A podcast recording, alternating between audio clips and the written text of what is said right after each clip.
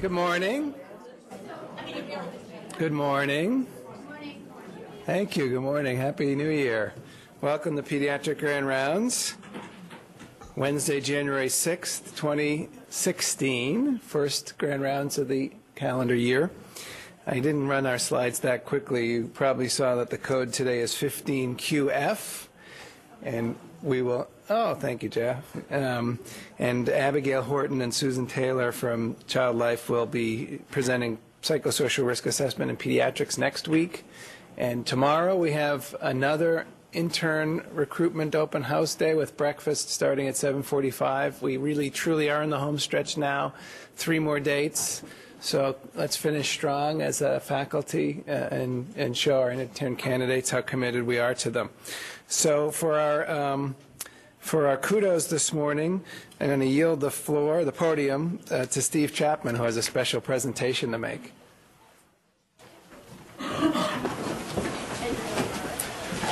So good morning, everybody. So I'm, I have a presentation to make on um, behalf of the New Hampshire Pediatric Society. I'm vice president of the New Hampshire Pediatric Society, which is uh, the state A A P chapter. And the, the two main goals of the New Hampshire Pediatric Society are advocacy for children um, and quality improvement. Um, so I... The recognition that I have to give today is the person who is largely responsible for the development of the pediatric New Ham the New Hampshire Pediatric Practice Improvement Program. Um, we didn't have a quality improvement statewide program a few years ago, and we do now. Um, this group has worked on um, immunization, uh, H P V uh, uh, rates. It's worked on developmental screenings. It's working on fluoride varnish rate improvement across the state. Um, she's handed it off, but I'd like to recognize her role in developing and getting this off the ground, Allison Holmes.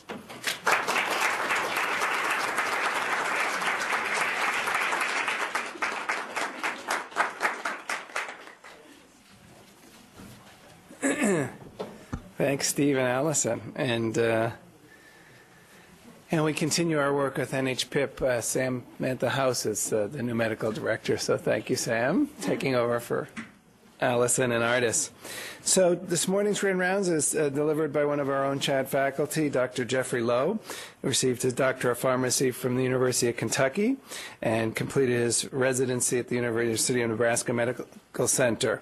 He was... Um, It seems like he was there in Nebraska for, for some time and, and teaching and engaged in the residency um, and actually led a residency program here at D H M C for five years, June of two thousand six to twenty eleven.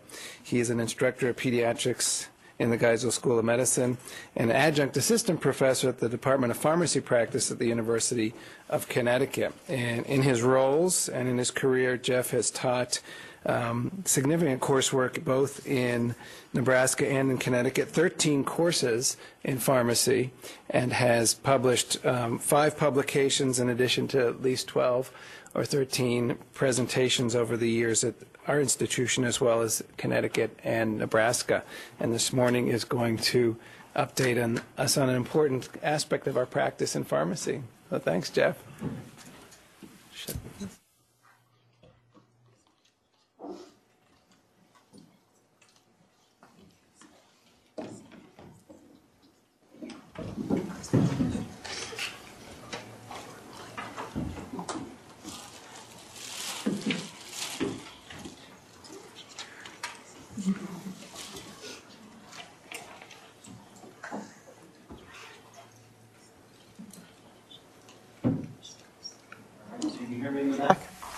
Are we on? Okay, excellent. I realized that if I have the lavalier mic and I have a remote, I can walk around while I'm giving this presentation and I can get steps. So uh, this is good. Um, so I wanted to talk a little bit about um, the evolution of pharmacy uh, here in New Hampshire. And uh, my family actually has, uh, um, actually I have disclosures here. I forgot I had to insert this slide. I have no disclosures, um, financial disclosures in the last twelve months. Um, I am going to be talking about pharmacy and pharmacists, and of course I am a pharmacist, so that's my one uh, conflict. Um, but uh, And we will be talking a little bit about um, off-label um, use of medications, um, but uh, nothing extensive there.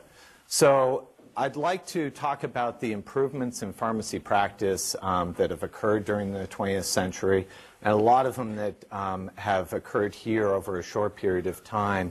Um, I'd like you to be able to endorse some of the um, improvements that we've made to the current medication use system uh, in order to provide safe medications for children here at CHAT, and also to be able to evaluate further opportunities and be able to collaborate um, with the pharmacists here on implementing those changes in order to make future improvements.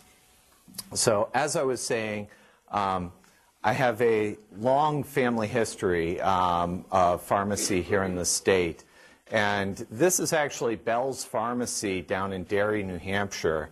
Um, around the turn of the century, my great-grandfather apprenticed under Bell uh, to become a pharmacist, um, and eventually it became J H Lowe, druggist, um, which I guess didn't have a negative connotation at the time.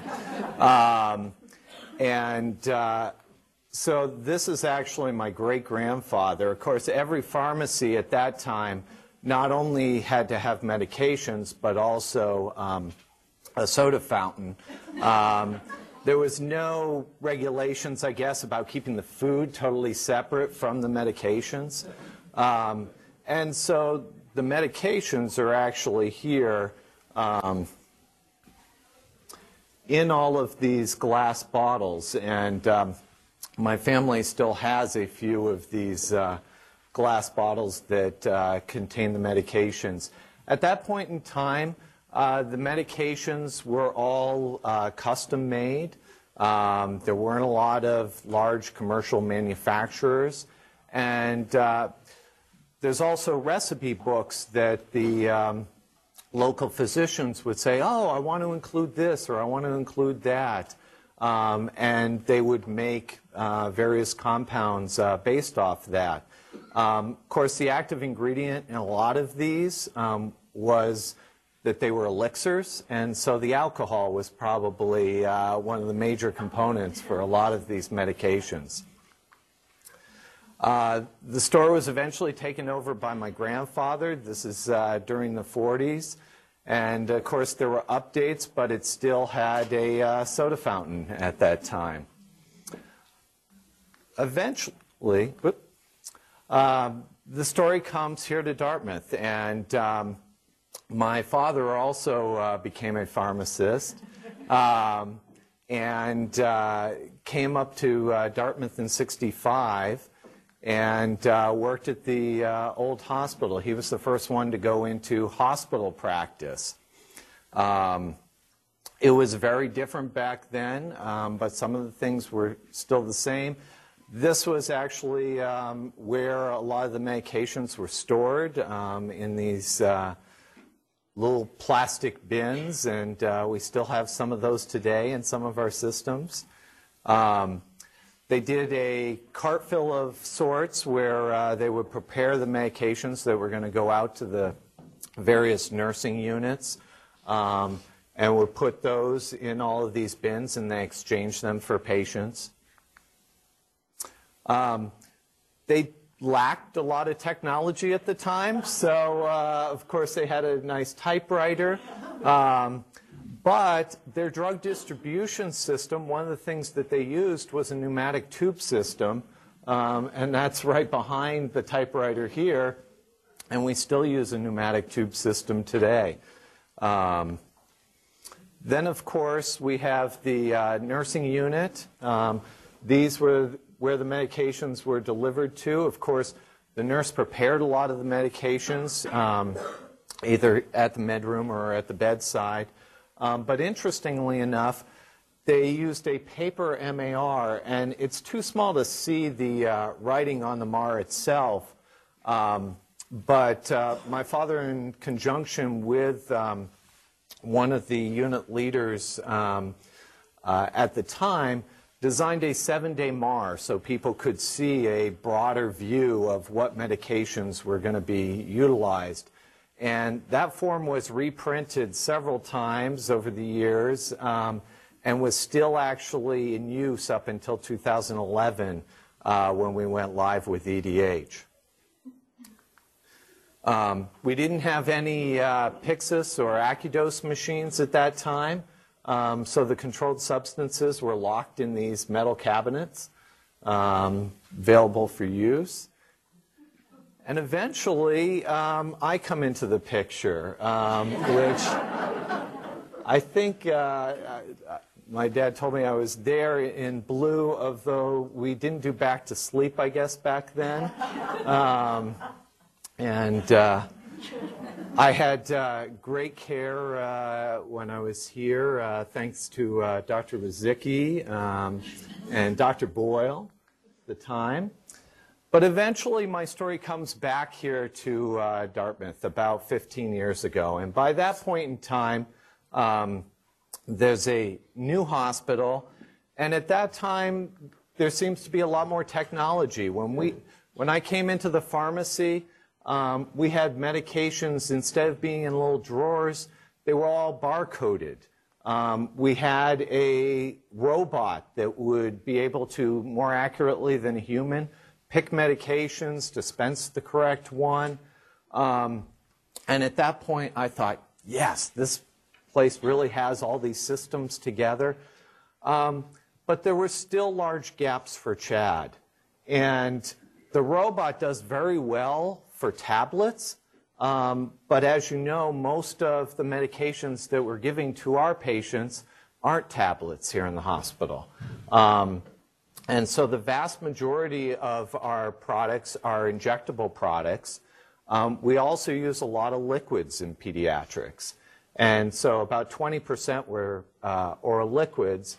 And at the time that I came, the nurses were mixing all of, almost all of the injectables. Um, the pharmacy was mixing chemotherapy. Um, and so that was no longer being made on the floor. Um, the Oral liquids, we were dispensing bulk bottles um, to the floor. Um, not only did that contribute to a lot of waste, there was a lot of potential for error um, or inconsistency to occur there.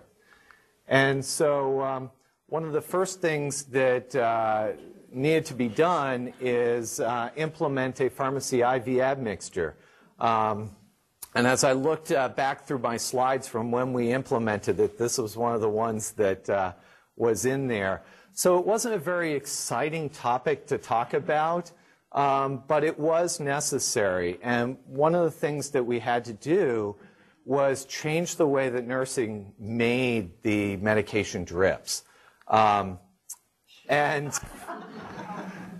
this was me at the time uh, when I told people that we had to get rid of the rule of six.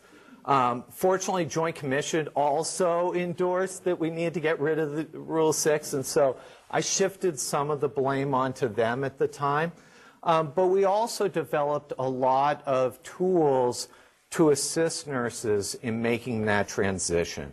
Um, several of you have seen these charts that we made um, that included how people were going to mix up the new drips. Um, included, at this time, we didn't have smart pump technology.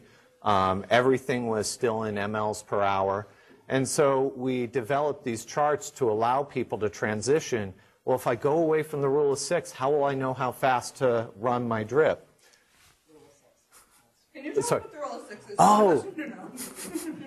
Oh. um, and so there was a mathematical formula that if you took six times the uh, weight of the child and put that in one hundred milliliters of fluid, then if you ran the fluid at one milliliter an hour, you were giving one mic per kilo per minute.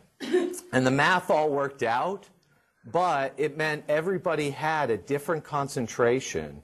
Um, and each time the drug was made, it could be dependent on a weight change of the child. Um, it made it impossible to um, go to standard formulas. So like this dopamine is commercially made, um, doesn't require us to makes it, manipulate it, reduces the errors. Um, and so fortunately, that's now gone the way of the dinosaur and has for about fifteen years.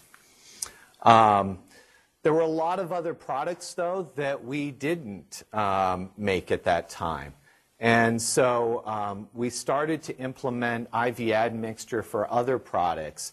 And by two thousand seven, about seventy-six percent of the medications that were being administered to CHAD were then made in a sterile environment, were made by the pharmacy. Um, some of the twenty-five percent that we haven't been able to uh, eliminate are controlled substances that are prepared right at the time of administration. Um, pediatric patients, of course, needing individualized doses, and those doses are measured up right before administration. We also needed to address the large uh, bulk containers for oral liquids. Um, adults use um, oftentimes something called unit of use, and uh, people use unit of use and the term unit dose interchangeably. Um, with adults, it's often the same thing. It may be twenty-five milligrams is in the packet, but their dose is also twenty-five milligrams. Um, with pediatrics, though, we may need to measure out some amount. And for neonates, the unit of use adult package may have ten times the appropriate dose.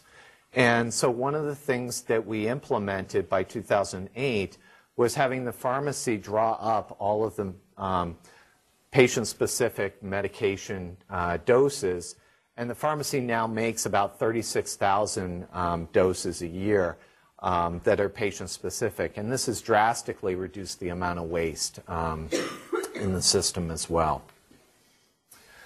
By two thousand nine, um, I became uh, embedded in the clinical transformation process, um, and uh, I was kind of concerned at that time. Um, many may remember the um, pediatrics article that came out um, shortly before we transitioned our electronic health record um, about C P O E in a pediatric hospital.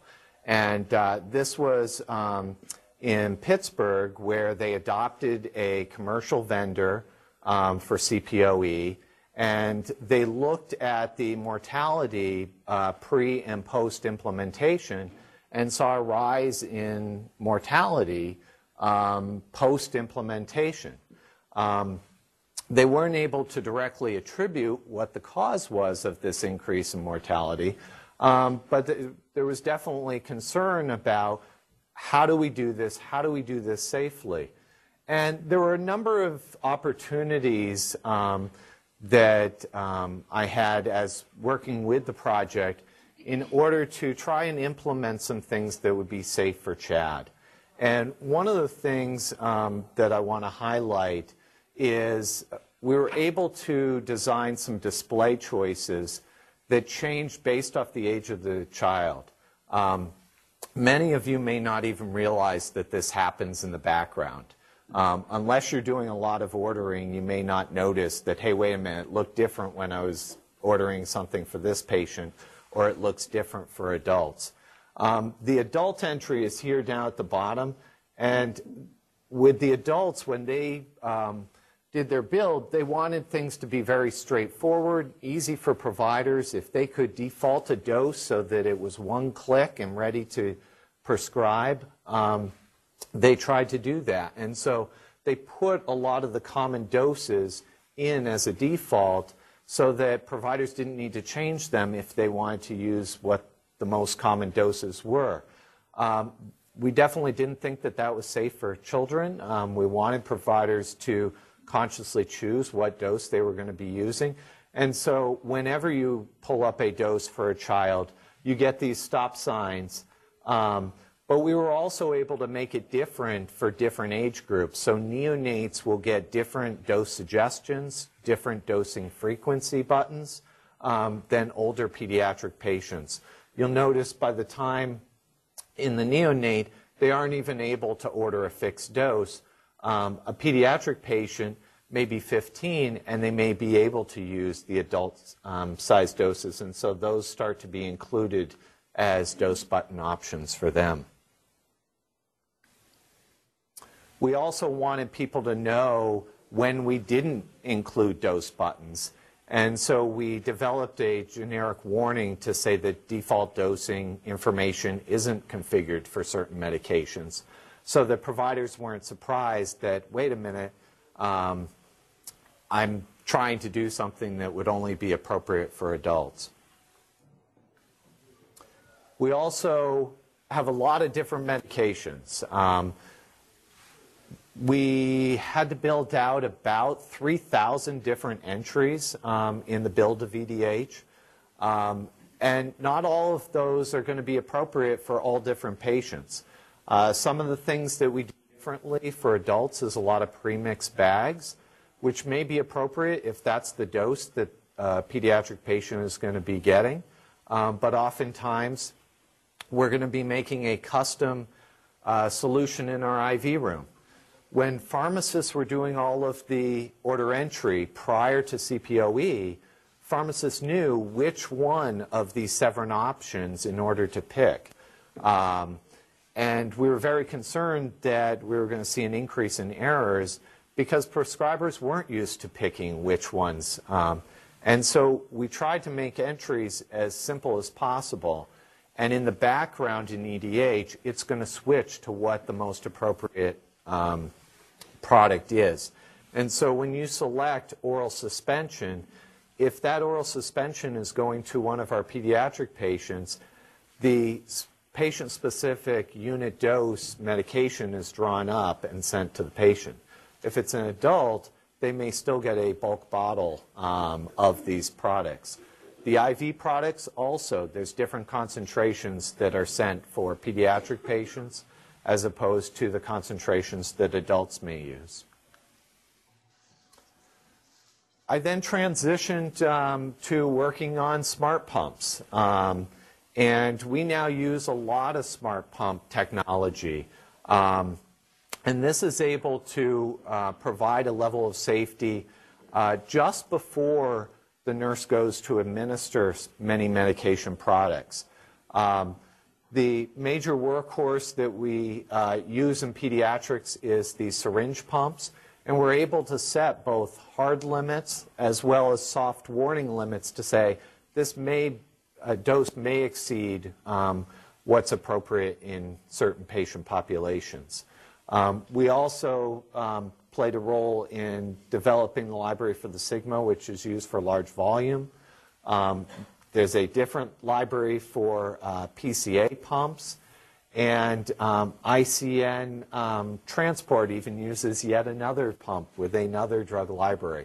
Um, so there are a lot of different systems for um, medication use, and I think in the next um, couple weeks we'll be meeting um, to develop a new library for M R I uh, use for pediatric patients, um, as well as for um, older uh, pediatric patients transported through DART.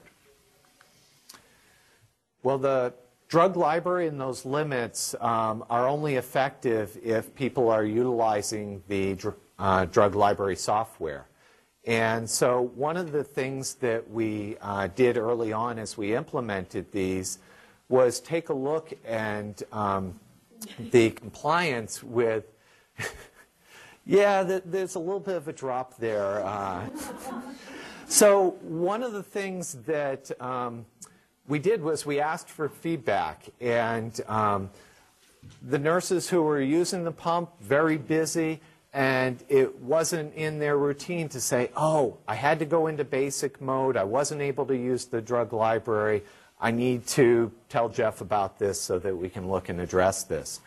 Um, and so one of the things that we did in, in conjunction with nursing is trying to do active surveillance. And one of the new things that the pumps allowed for is that the pumps were wireless. And so in real time, we could take a look and see what pumps were used, what pumps were used in basic mode, and then we could figure out which patients those pumps were used on and go back to the nurse who had that patient at the end of the shift and say, we saw you went into basic mode. Um, tell us what problems you were having with the pump. How can we address this? And we got m much better feedback. Um, the pump actually has a little wireless signal and glows blue when um, it's talking to our wireless network. One of the reps for the company said that that was actually a camera taking a picture of the nurse when they go into basic mode. Um, and it worked, because after we did uh, several months of that, um, now people, when they have to go into basic mode, send an email. I know you're going to hear about it anyway, so let me tell you in advance. We had to go into basic mode. This is what we, we had to do. Um, now we... we consistently are up around ninety-five percent um, compliance with usage of the drug library. Um, we did have one little dip again in, in September, um, but that was also um, a, a very low usage in, in the P I C U, and so um, just twenty infusions of intermittent infusions can cause a dip like that. And so um, one patient who's on a drug that isn't in the library three times a day can totally crash the, uh, the data there. So that's why we look at the, the trends over a longer period of time, too. There's many um, positive outcomes, though, that uh, this technology has allowed us to be able to do. And so it's prevented errors in misprogramming high doses as well as low doses, um, programming things like antibiotics to run too slow, um, where instead of running over ten minutes, uh, it was programmed to run over ten hours, um, and so the antibiotic wouldn't get in um, uh, if the pump hadn't caught that error. Other large-scale uh, safety implementations um, have been the advent of uh, barcode meta-administration, um, preventing errors uh, right at the time of administration. It also allowed the pharmacy to uh, utilize barcode technology so that we're checking products using barcodes as we dispense and verify products. And we also started to use, um, instead of the little plastic filing, um, we now have an inventory system um, uh, called our Med Carousel that allows us to keep better track of the stock um, and um, inventory levels for various products. We still use a lot of technology. Uh, this is actually the technology in our I V hood that's used to uh, make T P N. Um, looks like a lot of spaghetti there, but uh, a lot of components go into T P N. We also established a Pediatric Pharmacy and Therapeutics Committee. Um, this committee uh, has allowed us to have a group of pediatricians, nurses, and pharmacists evaluate uh, policies specific for CHAT, as well as evaluate medications that are going to predominantly be used in CHAT, um, and update our formulary to include those medications. Uh, one of the recent things um, in pediatric pharmacy is the establishment of board certification. Um, I've been working with the Pediatric Pharmacy Advocacy Group, um, our National Pediatric Pharmacy Association, um, for the past ten years, and we've been um, advocating for a while to recognize pediatric pharmacy as a specialty area.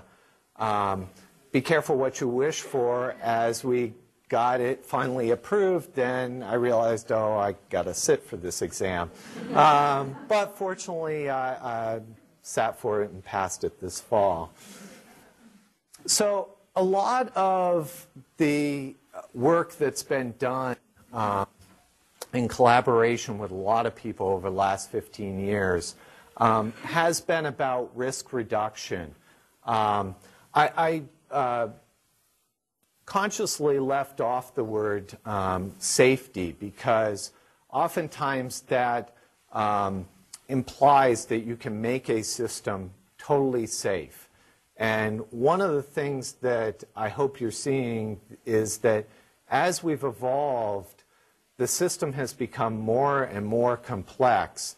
Um, and complexity is very difficult um, to safeguard. When there are only a few steps, um, it is very easy to see where everything interacts together.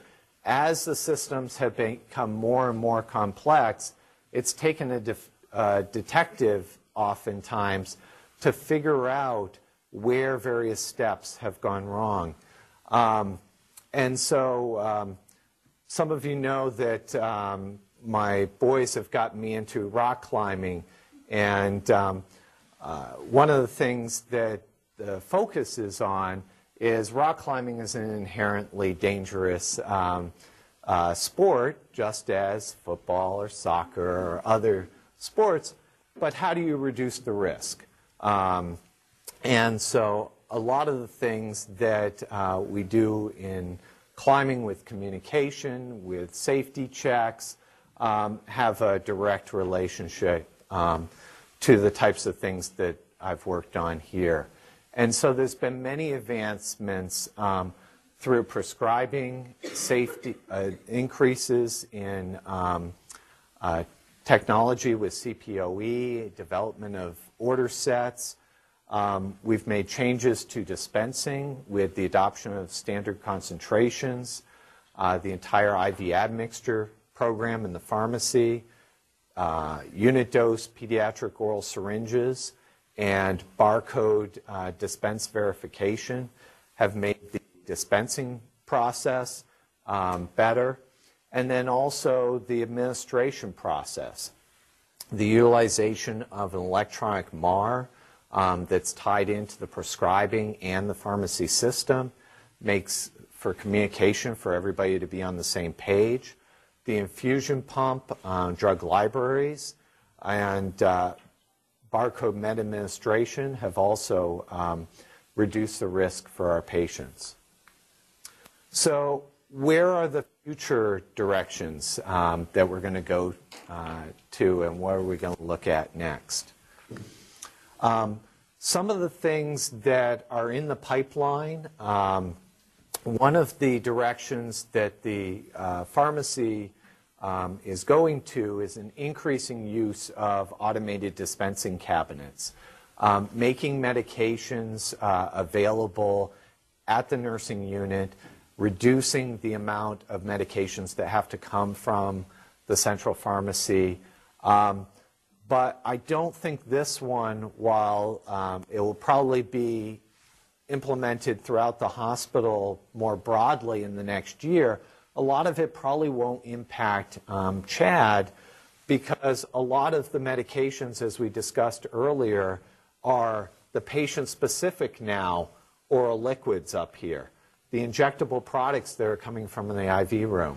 And so there are very few products um, that aren't already available up there um, that would perhaps be dispensed from these cabinets. Jeff, do you think those cabinets will free up pharmacists to spend more time with the pediatric nursing? Mm-hmm. So that, because part of it is delays. So I'm wondering if that, having the pharmacists not have to work so much on the adult meds may be some. um, I, I think it's, it's probably going to be a wash time-wise, because there are other...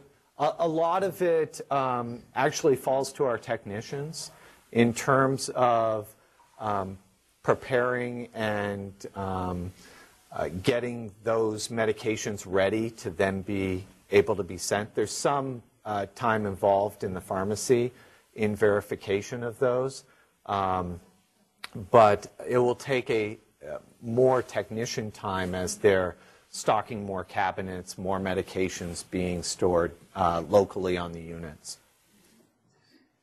Um, but it will make the medication available faster once verified. And, and that's where um, the real advantage is. Like I said in one of those early slides looking at the seventies with the pneumatic tube system, we're still using the same system to get medications from point A to point B. Um, if we could use some type of Star Trek teleporter, that would be a lot better. Um, but the next best, the next best thing is probably to have certain medications um, that are unit of use for adults. They're already in the form that we're going to deliver to the adult units, already store them on the adult units. And um, so that will make a, a large difference for those units. Um, what about outpatient? Are you thinking of working within that realm as well to try to streamline? And, I mean, R P U doesn't have a Pyxis. Um, they're... they're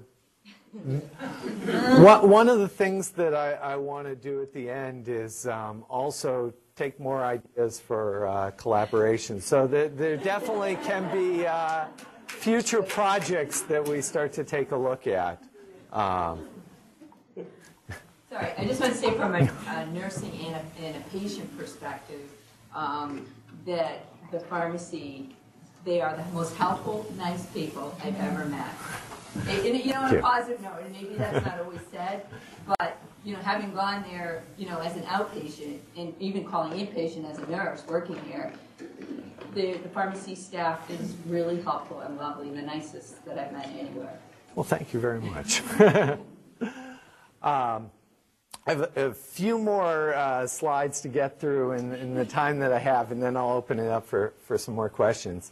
Um, One of the opportunities that I, I think we have is we, we are still relying on um, nurses with our infusion devices to punch buttons um, that is already in the electronic system. So we're asking them to transcribe what is on the screen to program a pump.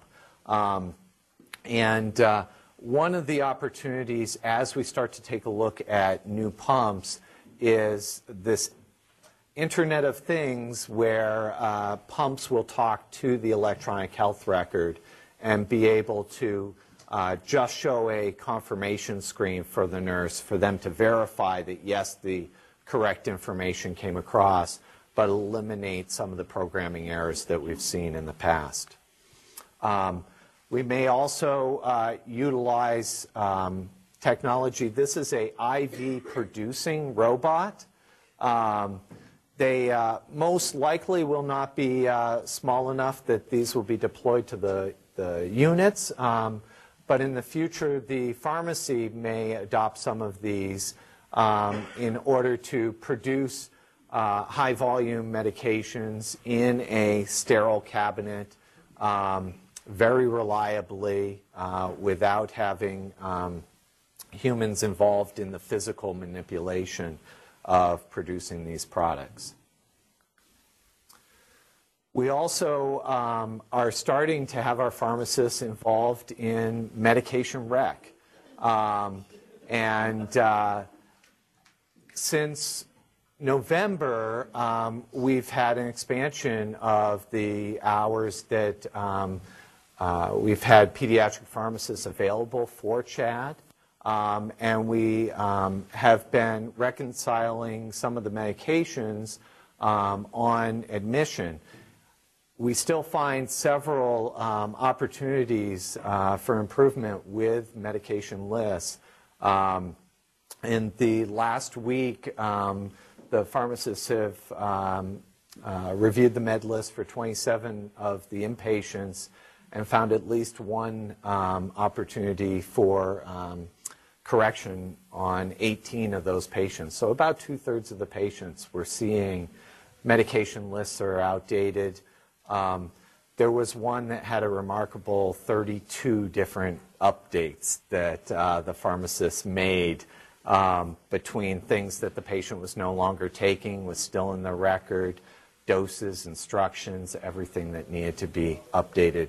And so um, I think this is a huge improvement Um, opportunity that um, as we move forward, um, pharmacy will be more involved in, and hopefully not just on admission, but also um, involved with reconciliation on discharge, um, patient counseling to make sure that they understand how to take their medications, um, as well as a handoff to their primary medical home um, so that there's clear communication about the medications um, that were started or changed in the hospital. There are a few challenges that I wanted to bring up. Um, I think this one is uh, fairly well known. Um, it's been impacting us for a number of years now that we've seen um, generics that um, the old paradigm, or at least for a little while, was now Walmart's giving them all for four dollars.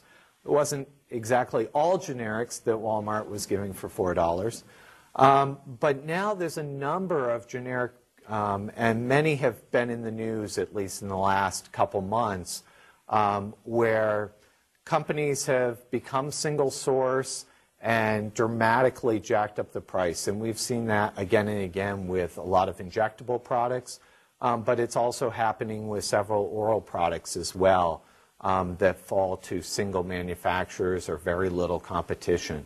Um, and so we're going to need better tools, and one of the things that um, we'll be doing is um, collaborating on some um, cost and reporting uh, capability to be able to better monitor as these changes occur, where are there perhaps opportunities to switch prescribing because of what's available in the marketplace. Um, and the other Uh, thing that I think could impact is um, we know in pediatrics about therapeutic orphans, and um, for a long time there was a lack of clinical testing and appropriate formulations for pediatrics. Um, I think one of the things that is starting to come down the pike, um, as I looked at the disclosure slide, and people talk about, well, obviously, if it's pediatrics, we're going to talk about off-label use of medications. As we start to take a look at the new medications that are coming out, um, with the cost that they are coming out for, um, insurance companies and payers are not going to pay for off-label usage. And what is that going to mean? Um, sometimes for adults um, with uh, rare conditions, but also for pediatrics if the labeled indication doesn't exactly meet the clinical condition of that patient. Are we going to be able to use um, these medications? And we're seeing a dramatic rise in um, diverting new pharmaceuticals that are very expensive, sometimes um, one hundred thousand dollars, two hundred thousand dollars a year um, for maintenance medications for chronic condition. And um, we be able to utilize these medications because they're being um, directed towards specialty pharmacies that are really, I think, primarily about ensuring that insurance coverage and everything is walked through all the steps to maximize Um, company revenue, more so than making sure that it's in the hands of all the patients who could benefit. I want to acknowledge uh, several people who are in the crowd today um, who have collaborated with me over the years. Um, very early on, Bill Edwards um, and the um, uh, I C N, um, early work with Laurie Hogden, Um, and Karen McCoy, uh, Sam Casella, um, Sarah Chaffee, um, and Bridget Mudge on medication safety um, issues and quality improvement projects. Um, and I also want to thank um, the CHAT pharmacists. Um, these are the folks that day in, day out are taking care of um, our pediatric patients in CHAT.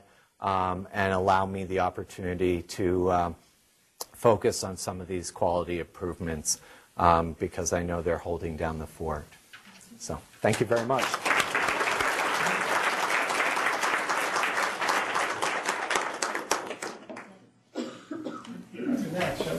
Um, I'm curious about the, the phenomenon of drug shortages, and I remember through training that was never an issue, and now we have drug shortages of like key medications that have very few replacements, and I'm wondering what's driving that. And I think some of that is the cost increase seen with generics as well. Um, there's been a, for a long time, there was a lot of market competition in generics. Um, and generics have really undergone a lot of consolidation in the marketplace. And so while there may be five companies that vie to make a generic of the brand new drug coming off patent, the drug that came off patent in the nineteen eighties, nineteen seventies, or before, nobody's competing for that anymore.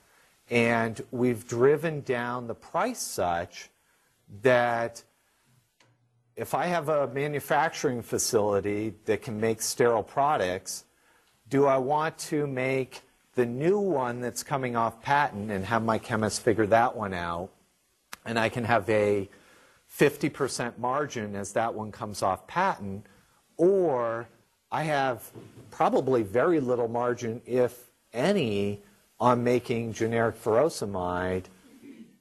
And so each company is individual. They just decide, okay, I'm going to stop making that.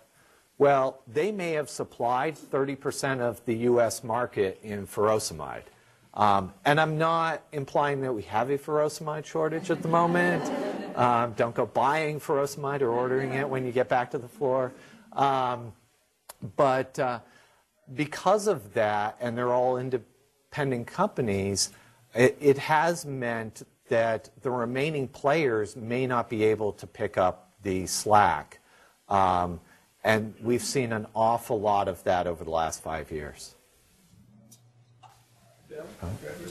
Yeah, first, I'd like to return the gratitude uh, for working with you, Jeff. It's, um, it's really been terrific. You've been such an advocate for safety and really thoughtful application of solutions for uh, really our complex small babies, so thank you for that.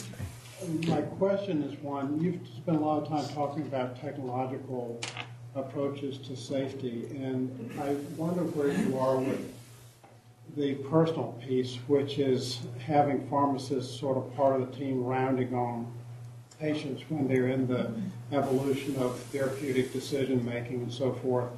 Obviously, a lot of our rounds uh, aren't really pertinent to the pharmacist being there, and there's an issue of how to prioritize the time to make it efficient and cost effective. But it seems that we're still often missing that piece of, of, of collaborative advice on the front line for the best choice of uh, therapeutic options and safest choice. So what, what are your thoughts about where to put that in the sort of prioritization of um, approaches to safety?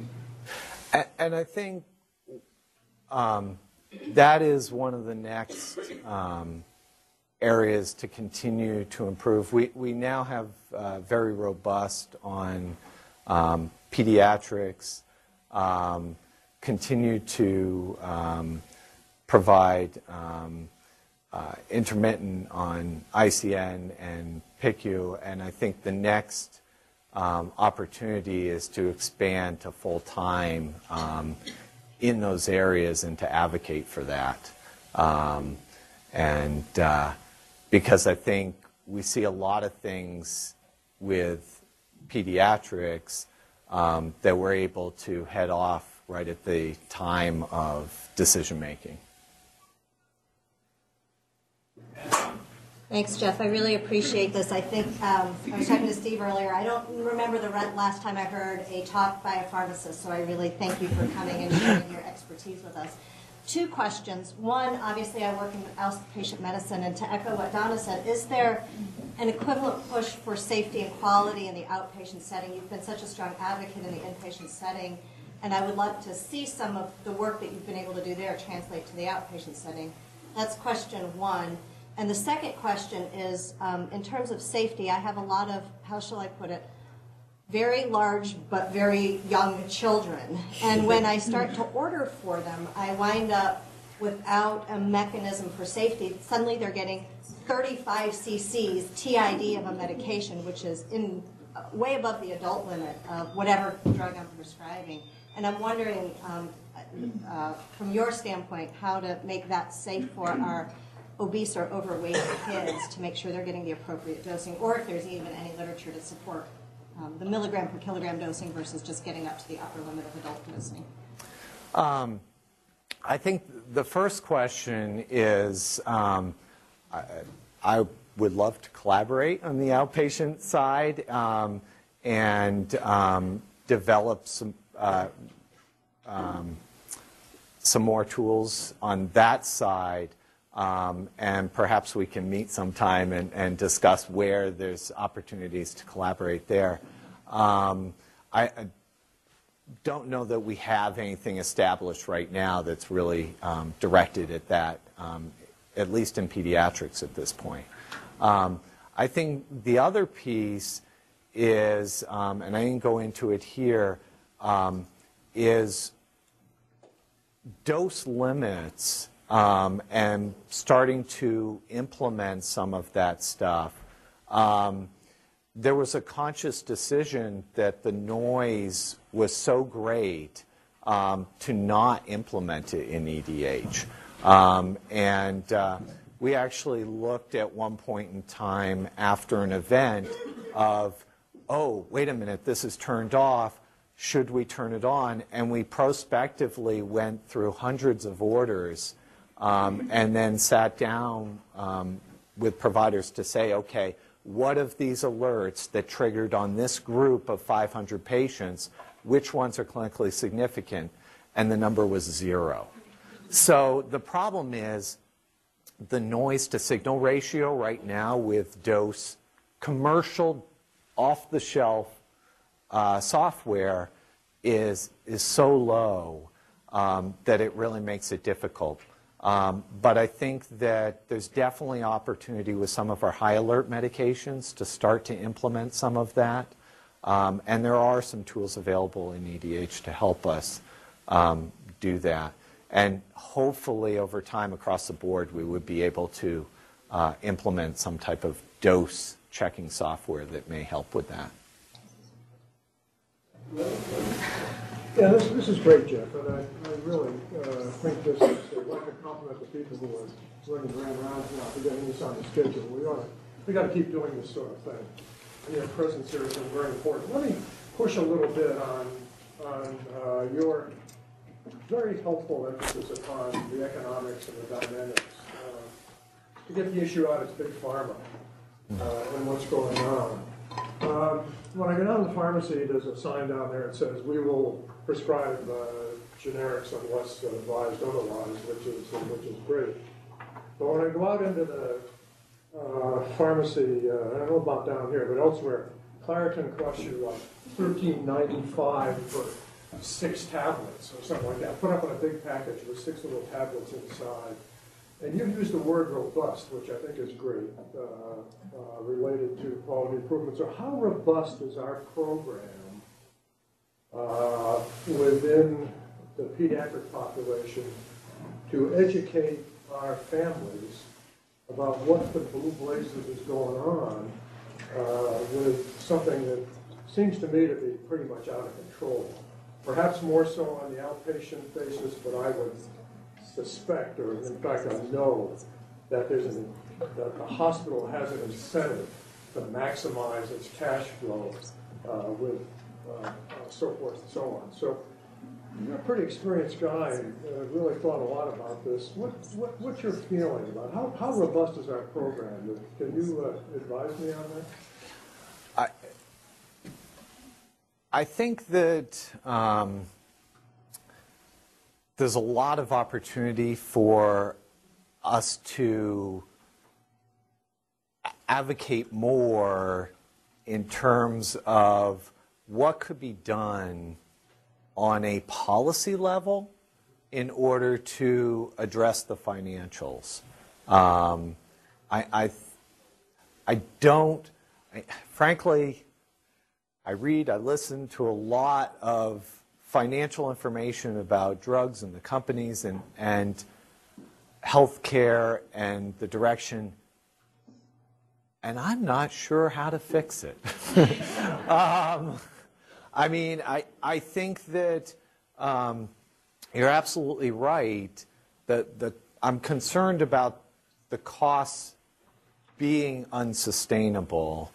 Um, we need to provide value, um, and we need to figure out what that value is. Um, but in terms of how, what the path forward in that arena is going to be, even if we had, okay, here is the magic bullet for it, I don't know whether we're politically ready for that as well. Um, so it's going to take a, a while.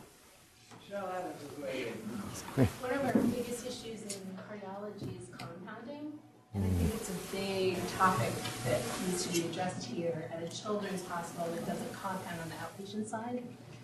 So I guess I'm giving more, you more input than a question. I mean, we're struggling with pharmacies that compound that maybe not be qualified to compound.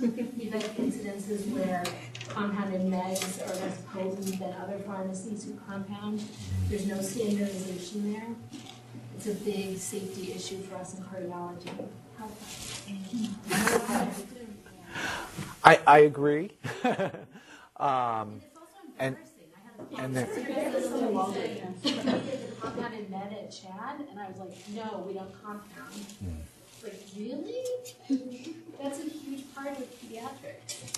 And, and I think that there, there may be future opportunities for collaboration. Um, in the past, um, the outpatient pharmacy and the inpatient pharmacy have been different business divisions. Um, and in the last uh, six to nine months, those have come together under one V P of pharmacy. And so I think there may be some more uh, lines of communication open that we may be able to advocate for services. Yes. So you heard of me looking for collaborators. After a few minutes, and we'll, we'll have a great day, everyone. Thank you. Thank you.